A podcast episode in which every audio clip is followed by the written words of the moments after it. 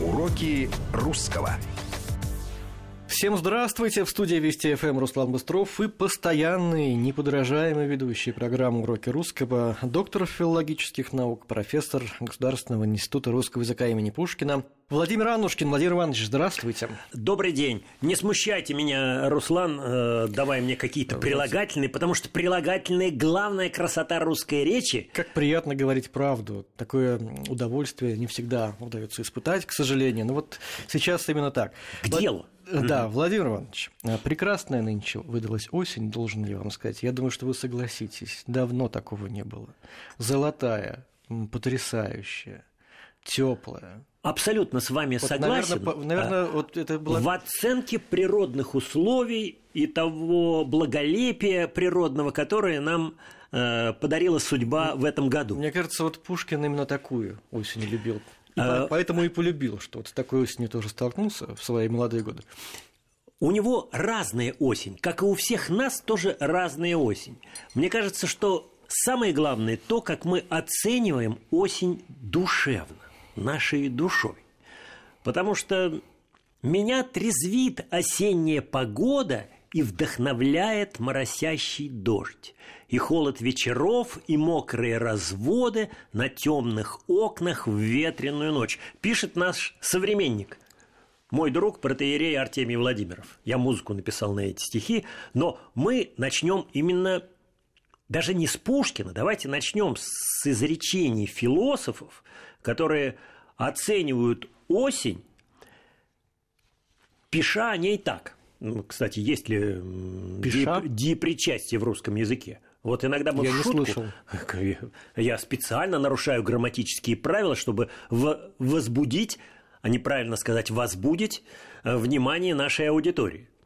Вот что пишет Фридрих Ницше, которого э, мы можем в чем-то осуждать за его философские взгляды, в чем-то не соглашаться. Но какой замечательный художник слова. Осень больше сезон души, нежели природы. Итак, в самом деле у природы нет плохой погоды. Но все-таки вот же, нам... Помните дальше строки «Осень жизни, как и осень года», о чем и писал Ницше. Да. Осень жизни, она может наступить в любой период. Вот о том, что это осень жизни, мы с вами в конце передачи почитаем замечательные стихи Тарковского. А сейчас вот угу. э, очень хочется еще прочитать кое-что. Осень – это вторая весна, когда каждый лист – цветок. Альбер Камю, э, французский философ. Осень – величайшее напоминание сказочной красоты природы, о том, что прекрасные мечты могут легко исчезнуть. Вот вы знаете, Э, как мы должны относиться к нашим мечтам. Человек, который не мечтает, который не имеет надежд, который не видит будущего, конечно, человек несчастный. Мы ни в какой ситуации нашей жизни не должны отчаиваться, приходить в уныние. В этом состоит э, весь смысл веры, весь смысл нашего научения и помощи друг другу. Осень – последняя вечеринка природы в этом году. Осень – последняя, самая прекрасная улыбка года. Осень учит нас смирению. Действительно, осень – какое-то философское время года, когда ты чувствуешь, что очень многое прошло, что ты соприкасаешься с вечностью, с бессмертием, но в то же время душа твоя не предается унынию, а понимает, как прекрасна жизнь, как прекрасен мир. И вот сегодня в уроках русского мне очень хочется поговорить и о смысле осети, потому что бессмысленно учить произношению или словам, или русскому языку его орфографии и пунктуации, когда ты не затрагиваешь содержание текстов. И вот давайте обратимся к Пушкину и на стихах наших известных поэтов, не только Пушкина, но и Тютчева, и Некрасова, и Тарковского, то, что мы успеем прочитать сегодня, почувствуем, что такое осень в русской культуре. Потому что в другой культуре она, конечно, не такова. Э, дети других народов говорят, что у них всего лишь э, два времени года ну, там зима и лето. А ты приезжаешь в Египет, тебе говорят, а у нас 365 дней в году лето. Как скучно живут люди. Как скучно И живут стихи не люди. попишешь даже об осени. И стихи не попишешь. Но унылая пора, очей очарование, дальше все слушатели помнят. Приятно мне твоя прощальная краса, Люблю я пышные природы увядания, В багрец и золото одетые леса, в их сенях ветра шум и свежее дыхание, И мглой волнистую покрыты небеса, И редкий солнце луч, и первые морозы, И отдаленные седой зимы угрозы. Скажите, вам сделалось грустно от этого повествования, от этой унылости? Я бы сказал, такая сладкая грусть. Это такая сладкая грусть, вы, Руслан, абсолютно правы, потому что именно это ощущение дает нам хорошая литература. Можно писать о трагических вещах, но когда о них написано в совершенной художественной форме, эстетически привлекательно, ты чувствуешь, что душа твоя успокаивается, э, от текста исходит какой-то внутренний свет. И вот мне очень хочется сегодня провести эксперимент с Русланом, и очень жалею, что мы не можем подключить к этому чтению наших слушателей. Ну, но- мы можем их подключить таким образом, попросить их вспомнить свои любимые стихи об осени, а мы будем вспоминать свои любимые стихи. Таким образом мы сопоставим. Да, пожалуйста, вспоминайте ваши любимые стихи и просим вас критически отнестись к тому уроку, который я хочу сейчас организовать в нашей студии с моим единственным учеником Русланом У Быстровым. меня индивидуальные занятия, да. Это индивидуальное честь. занятие. Если я в чем-то буду неправ, то, пожалуйста, меня критикуйте. Но те наставления, которые я обязан дать вам как учитель русского языка, преподаватель Института русского языка имени Пушкина, я попробую вам дать. Первое, с чего начинается работа над текстом. Делите текст на такты. Не спешите, размышляйте над смыслом текста. Второй совет. Разделив текст на такты, можно это сделать карандашком, кстати, если текст перед вами, держите паузу, думайте над смыслом следующих слов. Затем, конечно, надо найти главное слово в строке, в предложении. И на этом слове, четвертый совет, э, сделать музыкально-интонационный акцент. Вот этот музыкально-интонационный акцент, он должен быть достаточно выразителен. Итак, выстраиваем таким образом ритмико-интонационную структуру стиха. Я попрошу Руслана почитать дальше. Э, Обращаю ваше внимание на следующее. Сначала я прочитаю эти строчки абсолютно невыразительно, а Руслан пока размышляет над тем, как читать, где там главное слово, какова должна быть выразительность этих слов. И с каждой осенью я расцветаю вновь. Здоровью моему полезен русский холод. Э, Часто так читают наши ученики и взрослые дяди и тети. К привычкам бытия вновь чувствую любовь. Чередой слетает сон, чередой находит голод. Какие чудные стихи. Э, Руслан, прочитай, Ну, пожалуйста. Я, я сейчас прочитаю, Владимир Иванович, но вот вы э, говорите, что иногда без выражений читают ученики и так далее. Но вот что здесь главное? Некая театральность в подаче. Мы же помним, как читал Бродский, например. Это же ну, монотонно абсолютно. Там не было никаких, э, никакого, никакой выразительности, на мой взгляд. Там была его авторская вот такая выразительность, но вот не эта театральная. Значит, я не за театральность, а я за выразительность. У Бродского в его монотонности есть его музыкальность. Очень многие поэты настолько глубокомысленны в своих творениях, что они предпочитают не выделять музыкальность слова, но они все-таки делают логические акценты в своих строках, и чем выразительнее и точнее будет это чтение, тем, конечно, лучше. Вот я вспоминаю такого замечательного чтеца, как Арсений Александрович Тарковский.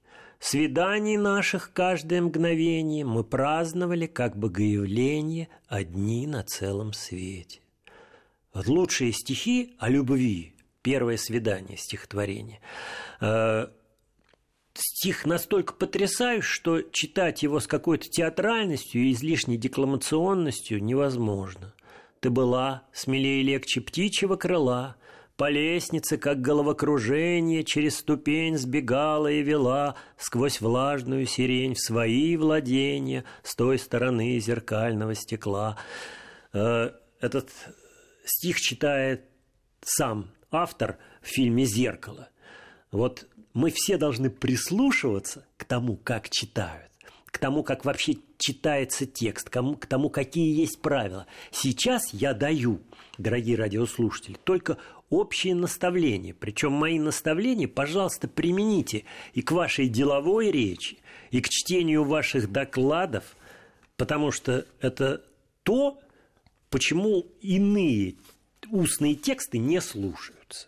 Если вы будете делать паузы, если вы будете делать логические акценты, причем не требуется какой-то громкий голос, ваш голос может быть тих, но если расставлена логика текста, если э, вы звучите достаточно музыкально, то вас будут слушать.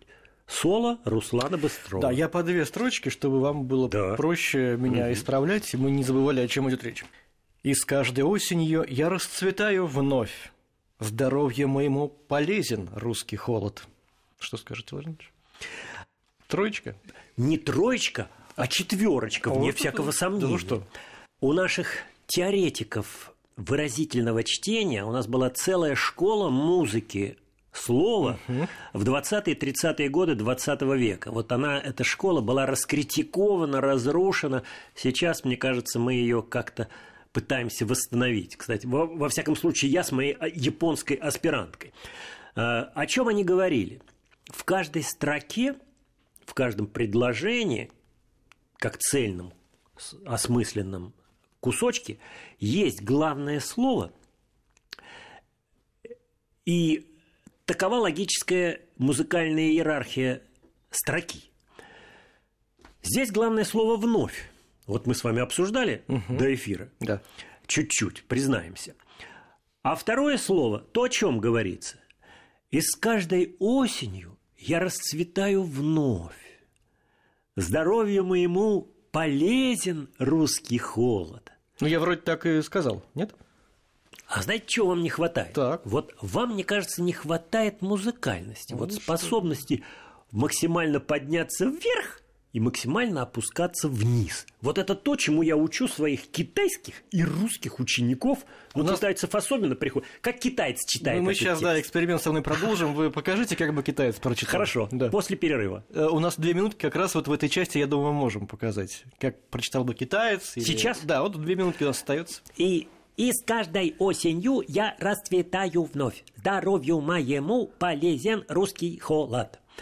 Китаец. Э, так читает китаец, потому что у него отдельные иероглифы делят по угу. слогам русскую фразу. Если он не научен. Значит, китайца надо учить вот этой слитности. И русского человека этой слитности, конечно, необходимо обучать точно так же. Причем вот такой слитности, когда э, э, синтагма, то есть один отдельный такт, тянется в 4, 5, а иногда до 7 слов, угу. потому что я увлечен тем, что я хочу произнести, и в моем произношении у меня есть только одно главное слово. Так, это был китаец. Теперь? Так, э, француз. И с каждой осенью я расцветаю вновь, здоровью моему полезен русский холод, привычкам бытия я вновь чувствую любовь, чередой слетает сон – чередой находит голод. Самое трудное для европейца, для француза, для немца интонационно подпрыгнуть вверх. Если жизнь тебя обманет, не печалься, не сердись, в день ныне смирись. А русский человек читает так. Если жизнь... Там восходящая, конечно. Там восходящая интонация. Да. Если жизнь тебя обманет, я тебя уговариваю, не печалься, не сердись. Владимир Иванович, небольшая пауза. Потом мы вернемся обязательно. Угу. Уроки русского. Уроки русского. Продолжаем разговор у нас такой с элементами экспериментов. Педагогического Педаго- эксперимента, который... Впервые на, в, истории отечественного радиовещания. Да. Впервые сегодня. Индивидуальные занятия Индивидуальные занятия. с диктором э, Вести ФМ. Ну, вот пока не очень перспективным, но старающимся, по крайней мере. Э, Доктор филологических наук, профессор Государственного института русского языка имени Пушкина Владимир Аннушкин у нас в студии. Мы попытались сейчас вот стихотворение Пушкина прочитать как, как надо, да, по мнению Владимира Ивановича, как это сделали, сделали бы иностранцы. Вот Владимир Иванович только показал, как, как прочитал бы э, немец, Немец, китаец. китаец, э, француз, американец. И с каждой осенью я расцветаю вновь здоровью моему. Полезен русский холод. К привычкам бытия я чувствую любовь. Чередой слетает сон. Давайте почитаем, прочитаем по-русски. Вот что в Давайте. русском э, главное. Э, Существует так называемая тональная дуга. Вот эта э, терминология наших выдающихся создателей школы музыки русского слова 20-30-е годы 20 века. Сережников, Азаровский, Сабанеев писали книжки, которые так и назывались «Музыка речи», «Музыка русского слова». И с каждой осенью я расцветаю вновь. Здоровью моему полезен русский холод.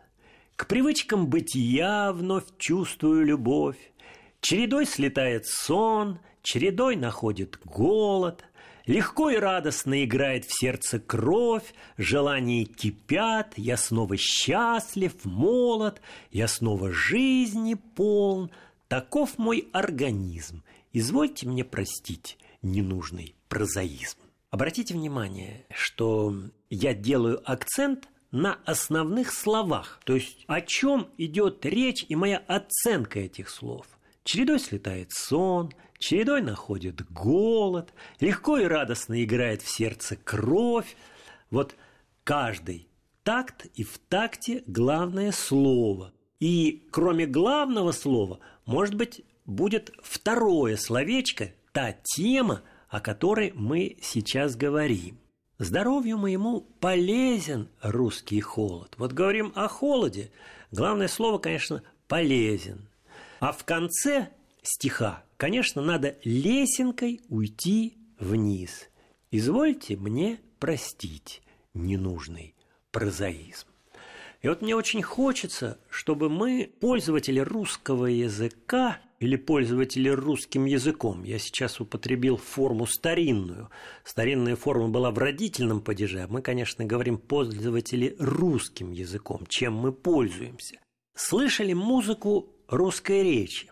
Замечательная строфа из Евгения Онегина, которую все знают, и которую я хочу прочитать, как лучший учебный материал для того, чтобы учиться красивому русскому языку. И напоминаю и акцентирую мою мысль о том, что чтение таких хороших художественных текстов готовит нас к тому, чтобы пользоваться и деловой речью, и политической, и юридической, и всякой праздничной речью. Уж небо осенью дышало, уж реже солнышко блистало, короче становился день, Лесов таинственная сень с печальным шумом обнажалась, Ложился на поля туман, Гусей крикливых караван тянулся к югу, Приближалась довольно скучная пора. Стоял ноябрь уж у двора. Значит, обратите внимание, что я прочитал это стихотворение, растягивая звуки на, в главном слове, на ударных слогах. Гусей крикливых караван тянулся к югу. Значит, о чем мы говорим? О гусях. Уж реже солнышко блистало и так далее. И вот читаешь такие стихи, и душа наполняется, конечно, внутренним светом, несмотря на то, что это ноябрь.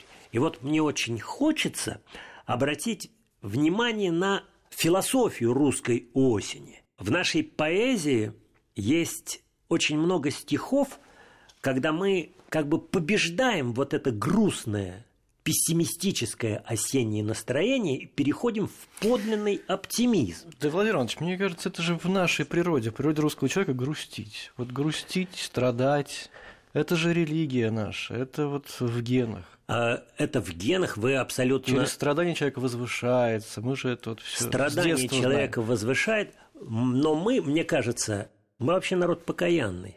Вспомните эти покаяния даже президента Ельцина. Для меня это как бы один из примеров.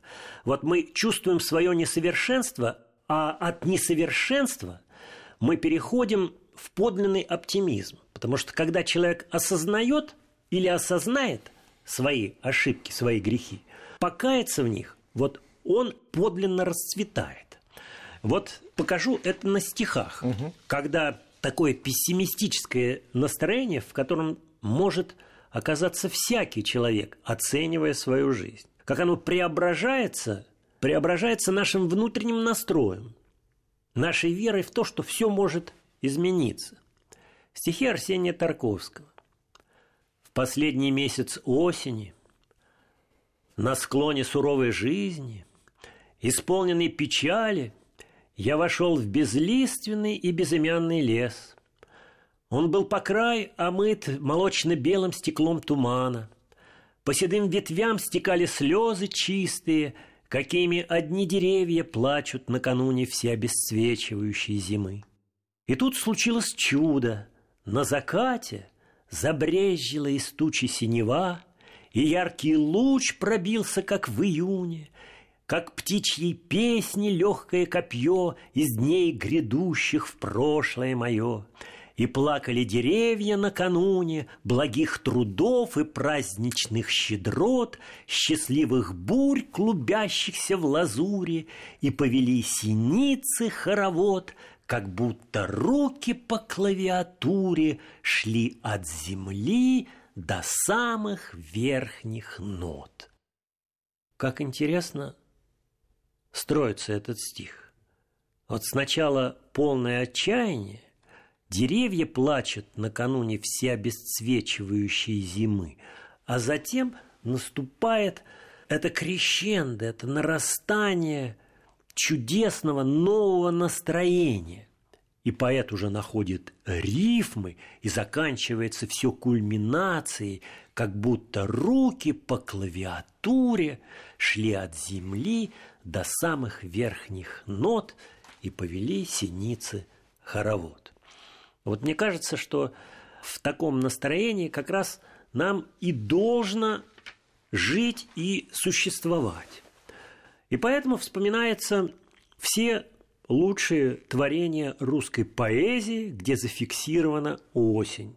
Вот наверняка вы э, помните стихи э, Федора Ивановича Тютчева «Есть в осени первоначальной, короткая, но дивная пора, Весь день стоит как бы хрустальный и лучезарный вечера. Пустеет воздух, птиц не слышно боли, Но далеко еще до первых зимних бурь, И льется чистая и теплая лазурь На отдыхающее поле. Владимир Иванович, мы сейчас делаем лирическую паузу вот угу. в этом месте, Дело. чтобы прочувствовать эти строки.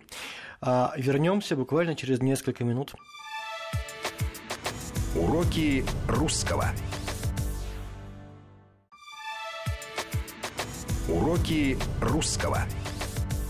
Продолжаем нашу программу осеннюю, где-то грустную, где-то, наоборот, веселую. Э, у нас в студии доктор филологических наук, профессор Государственного института русского языка имени Пушкина Владимир Анушкин. Дорогие наши слушатели, вы поняли наш основной посыл с Русланом? И с каждой осенью я расцветаю вновь. Здоровью моему полезен русский холод.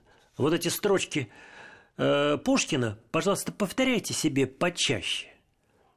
Конечно, помните о том, что небо осенью дышит. Помните о том, что гусей крикливых караван несется к югу. Но здесь мы с вами творцы, сами творцы нашей жизни.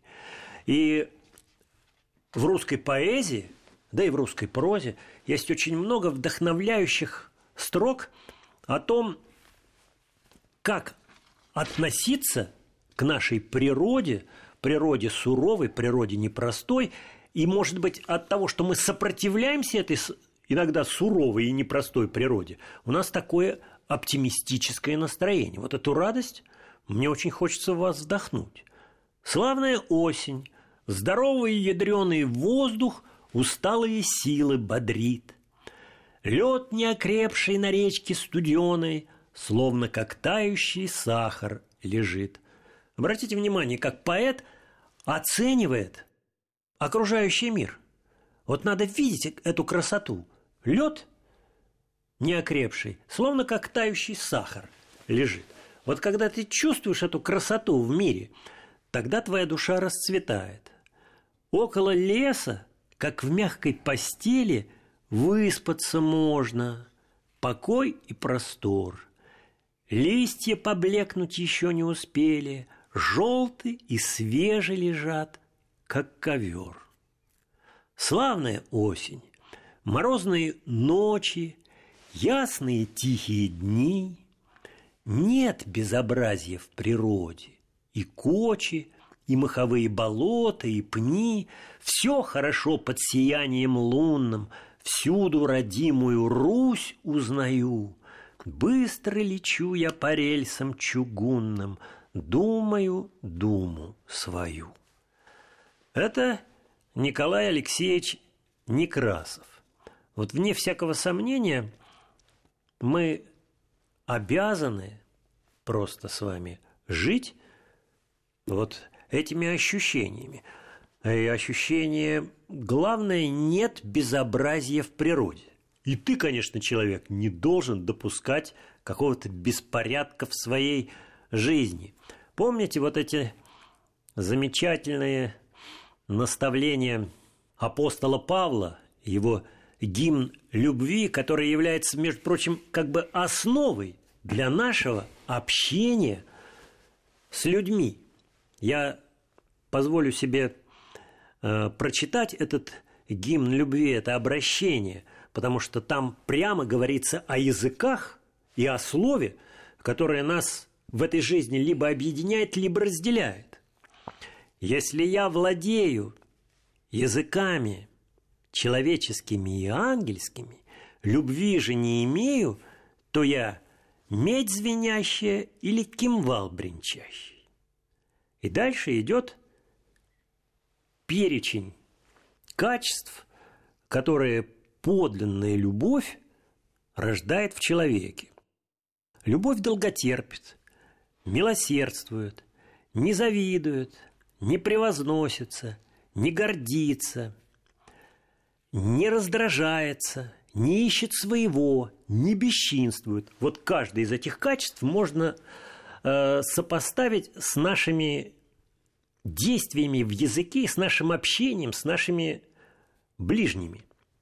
Потому что долготерпение, конечно, требуется в нашем общении с иными людьми, которые, казалось бы, должны нас раздражать. Но если мы не позволяем себе раздражаться, если мы умеем остаться спокойными, тогда и наша душа будет спокойна. Не бесчинствует, то есть вот не допускать какого-то беспорядка как в мыслях, так и в чувствах, так и в словах. Вот порядок – это то, чему нас учит прежде всего духовная этика. И мне очень хочется прочитать вам такие вот оптимистические стихи об осени, которые написал мой друг. Он часто выступает э, на телевидении. На его выступлениях в концертном зале Останкина иной раз не протолкнешься. Это протеерей Артемий Владимиров. Я на эти стихи написал музыку. Может быть, я промурлыкаю Пожалуйста. и попробую так акапелла э, представить эти стихи. Меня трезвит осенняя погода И вдохновляет моросящий дождь И холод вечеров, и мокрые разводы На темных окнах в ветреную ночь. А между тем душа теплом согрета, И на сердце спокойно и светло. Неужто осень время лишь поэтов, И только им о ней писать дано? Осенняя пора в России столь прекрасна, Благодаря явлению в мире той, Которую не прославляют станцы, Земные песни для любви земной. Но деву славят золотые клены, Ковром ей служит утренний туман, И журавлей прощальный караван Ей посылает жалобные стоны. Эти стихи написал да. православный человек. Вот. Трогательно. Она очень трогательна. Я хочу обратить внимание, что вот мы живем в России, и у нас наша духовная этика, и мусульманская, и иудейская, и, конечно, православная, требуют от нас вот особого ощущения оптимизма, веры. Вот как прекрасно сказано, меня трезвит осенняя погода и вдохновляет моросящий дождь. Пусть дождь будет моросящий, пусть твоему телу будет неприятно, а душа твоя должна Э, быть спокойной и расцветать в ощущении того, что ты живешь на этой земле, что твой талант реализуется, и ты полон бодрости и внутреннего веселья. Кстати, вот о бодрости, Руслан, надо, может быть, будет потом тоже особо поговорить. Вообще вот о всех этих качествах человеческих, которые сопровождают в языке наше жизненное ощущение – надо, конечно, размышлять и думать над тем, какими людьми мы с вами должны быть. Будем любить природу, будем любить людей, которые вокруг нас, будем стараться все это выразить, конечно, в нашем языке. Ну и в современной поэзии, Владимир Ильич, нельзя не сказать, э, осень занимает особое место. В современных песнях, ну, вспомнить того же Шевчука. Да? Что такое осень? Это небо плавающее да, небо да. под ногами. Да. Это вечная совершенно тема для русского человека. Но я, мне кажется, объяснил почему. Потому что это любовь вот к, к страданиям, к грусти, к, к возвышению через эти страдания. Вот э, вне всякого сомнения, не надо быть бодрячками. Надо понимать, что в жизни может что-то не состояться, и надо быть благодарным за все, что с тобой происходит. Поэтому тезис «Слава Богу за все» он чрезвычайно важен для нас. А я еду на дачу и всегда слушаю диск, у меня там 200 песен, по преимуществу советских. «Осенние листья, осенние листья шумят и шумят в саду. Знакомой тропою я рядом с тобой иду». И счастлив лишь тот, в ком сердце поет, кто рядом с любимым или с любимой идет, значит, надо понимать, что ты счастлив только тогда, когда ты идешь рядом с теми людьми, которых ты любишь. И какие бы трудности и несчастья, мне хочется сказать каждому из моих слушателей, на нас не обрушиваются, вот надо понимать, что самое главное та любовь, которую мы несем в своем сердце, и надо этой любовью все покрывать. Вот в словах апостола Павла там как раз и есть этот глагол. Любовь все покрывает, все переносит. И что бы с вами ни случалось, вы должны понимать, что любовь все побеждает. С этим ощущением, иногда с грустью от того, что всякое в жизни может произойти с человеком. Конечно, надо продолжать жить и жить с оптимизмом, верой, любовью, надеждой, а понимая, что все светлое рождается в нашей душе, воплощается в наших мыслях, а затем воплощается и в наших словах, в наших общениях друг с другом. С этой любовью легче пережить осень, зиму, а потом весна. А потом весна. И это, кстати, тоже, я думаю, будет тема нашей программы через несколько месяцев. Вне всякого сомнения. Спасибо. Спасибо большое. Говорили мы об осени, о ее философии, отражении в русской поэзии с доктором филологических наук, профессором кафедры русской словесности и межкультурной коммуникации Государственного института русского языка имени Пушкина Владимиром Аннушкиным. Уроки русского.